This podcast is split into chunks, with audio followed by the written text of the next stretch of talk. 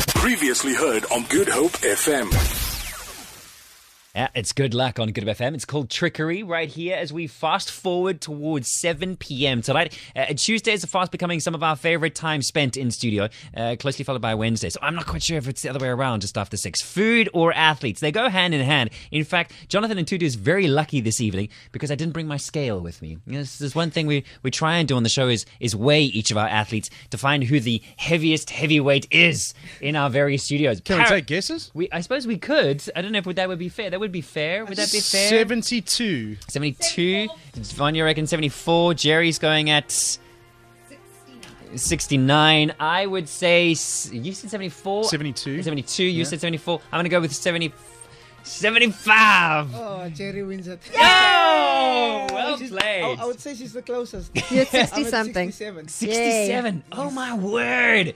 Jonathan Tutu, it's good to have you in studio. Welcome. Thanks so much for taking the time to join us. Thank you very much for having me. Uh, when last did you weigh yourself? Do you weigh yourself all the time? Um, once a week. Once a Sure. week? Once a week. That's rough, man. A- and are you in season or out of season at this point in time? Um, I'm in season at the moment. Okay. Doing quite a few competitions. Um, which I've done just two at the moment, so in between of them, I have to fit in some trainings. so, so your weight is very important to you. Yeah, Now, it- most definitely. It must be quite difficult to to to balance that because you need the muscle mass, but you also want to be as light as possible because you're you're running, and the heavier you are, the more you have to drag along, right? Um, I think so. Something like that. It's getting too physical here. We're getting too too much science. Uh, Paralympian Jonathan Tutu, you went to your very first Paralympics at the age of 18. You were still in high school, weren't you? yeah. That takes us back to what 2004. 2004, So you went to Athens, to Beijing, to London, and to Rio. most definitely. And- Next is Tokyo. And, and Tokyo is on the cards as well.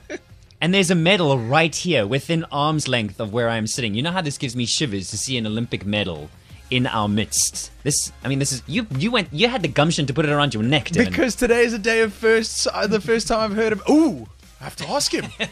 okay, you can ask Jonathan. Sir, it's a burning question we've been having all day on the show here. Um, have you ever eaten pickled fish uh, on a hot cross bun before? No, I've eaten, I've eaten them together though, but not. Devin, Devin is flummoxed by this. Let's take it. Let's take a step back here. Okay, you can gather your that sink thoughts. in. Let that sink in. Let that marinade. Um, Jonathan, Jonathan, you're you're a Paralympian because of your eyesight, and I say that because we, I mean Paralympics. There's classifications. How much can you see? Um, quite a few guys are actually surprised how much I can see, but the problem is um, I can see just about the 40 meters, Okay, and if you're walking at 40 meters, I will not know that's you. I will know there's somebody coming, Mm-hmm. but I will not be able to tell you who that person is. and then it gets progressively clearer as the person gets closer. When I you get to assume. about six meters, I can see you properly. Okay, so you can Yeah. see facial features, Yes, and you yes, can yes. ident- you easily identify something. And your classification at the moment is what? T12. T- T12 is the middle part, um, the middle classification of the visually impaired. And can I ask, were you born with this impairment, or did it something? Is it something that came on in later life? Um, I was born with it. Um, I, I thought I could see properly when I was younger, but then Sure. I just got moved from one school to another one to ethno school for the blind. I think was I think it was about six I think. Okay, So I've been there ever since for a lot of years, and when I finished there, I was on my own. so how does that compare? And it seems like a very silly question, but uh, visually impaired individuals that attend Athlone School for the Blind, there's obviously things that they're doing very differently at the school that help the the scholars in the school. What what is that? Uh, is it l- braille? I mean, in your case, you could see things that are up close and Yeah, yeah. And, and and right near you. Um, they they do braille for the guys who are totally blind. Um, probably some of them who thinking this eyesight are- is going by the backside. So Yeah. then you start learning um, um, braille. Okay. But what they do is um, in our books, we actually had uh, big books because they had to enlarge most of our books. Oh, I see. Yes. okay. So they write big on the boards. Okay. We were less in class, so teacher could focus a little bit more to um, to everybody's needs. Okay, so smaller classes, Mm. Yeah, yeah. larger print, stuff like that. Now, I've got to ask this because if you can't see clearly beyond 40 meters in front of you, what on earth makes you want to run full speed, not knowing what's what's down the way? Um, the difficult part is wh- when I when I have a chat with my coach, um 'cause I told him a few times when I'm running, at full speed. You need to be clear the track for me because I can't see and I won't be able to see someone in time for me when I, because I've um, had an accident with a little girl before. Really? Yeah, in Stellenbosch. Knock her over. It must, it must feel Knocked so her Oh, over. awful. Yeah. But, I mean, but but this is exactly it because if you are going at full speed, 40 meters becomes a lot shorter. Yeah, yeah, yeah, most definitely. Uh, a- and for you to be able to react in time as well becomes your reaction times. I'm sure your reaction times are exceptionally fast. You are a sprinter after all. Um, how old were you when you got into sprinting? What what took you there? I think I was probably about five to six. Oh, but wow. I I really got serious about it when I got beaten by someone who was not the, what not training, was not competing, was not doing athletics. Couldn't let that live. He had to go and destroy. He's actually my best friend because no ways.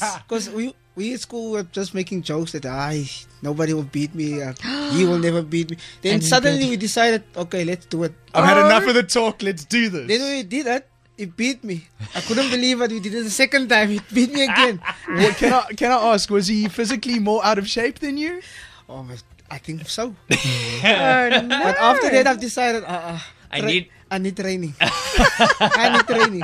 So when I got training, I actually got- started beating him. So then he stopped. Well, Jonathan, I think you've redeemed yourself. Um, there are a couple of medals in your uh, in your um, trophy cabinet at home, I'm sure, and you've brought a silver from Rio 2016 with you. Thank you so much for bringing that beautiful beautiful piece of metal with you. Devin noticed something rather interesting about that medal.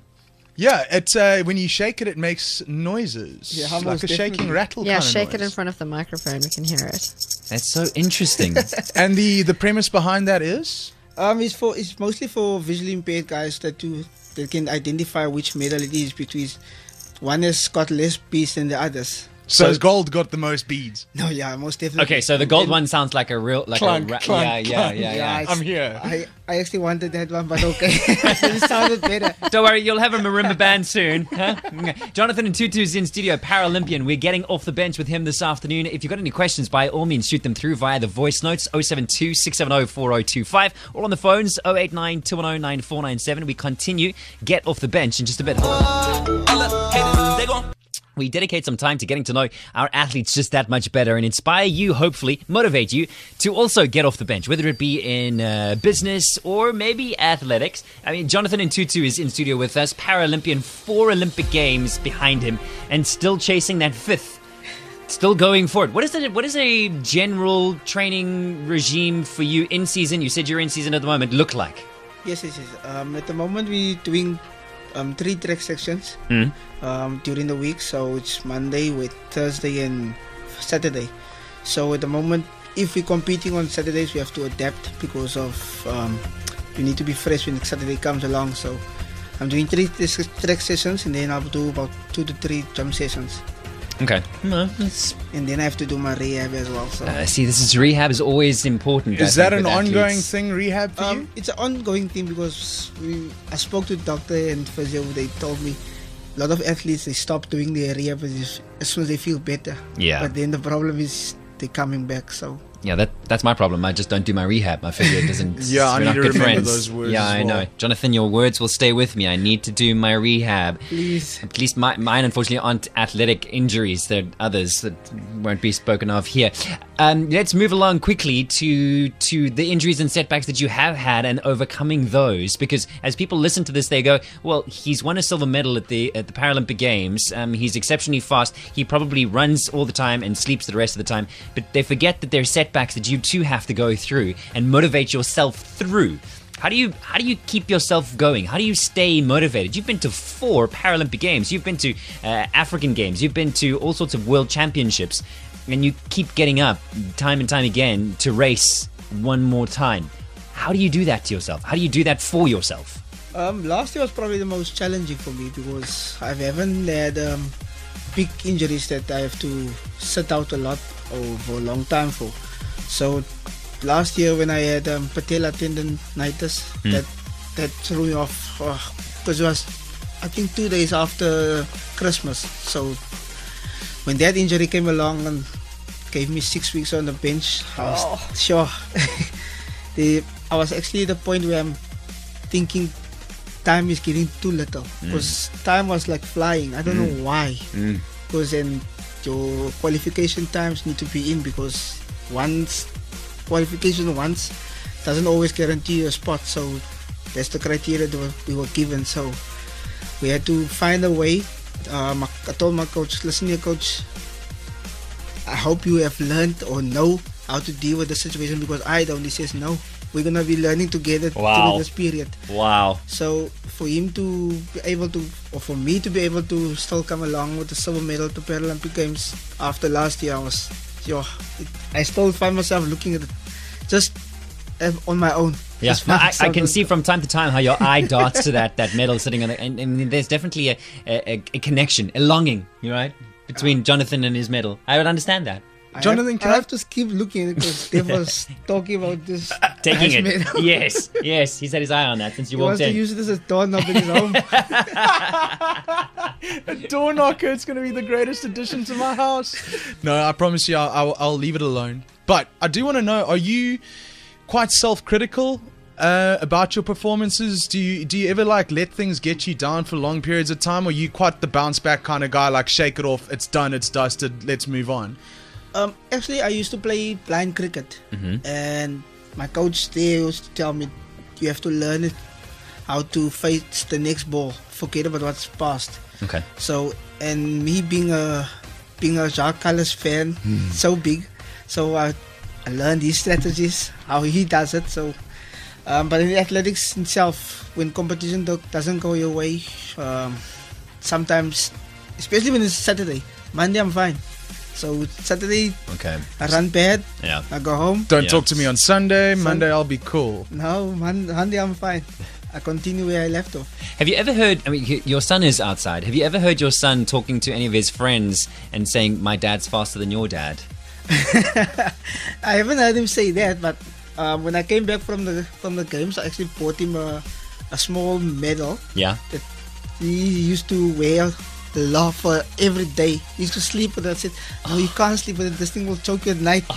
so, but what I did is um, when he, he likes to wait and show off, so I let him show off. Of If he- course. if he wants to show off, let him show off. But So- then he starts telling people, I'm fast. I said, come down, man. Relax. E- exactly. He's got the ultimate response to anything that his friends. My dad's got an Olympic medal.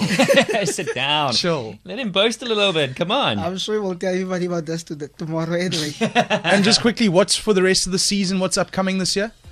Um, we've I've got um, Western Province champs next week um, at Greenpoint next weekend. So then end of the month we have our um, disability championships. It will be in PE, but after that um, we'll have to be do some some extra training because I'll probably do three events before the World Championships will be in July. So July 2017, July 2017 will be in London. Yes. London. Yes. London town. From the 14th until the 24th. Jonathan, please keep us up to date with what's going on.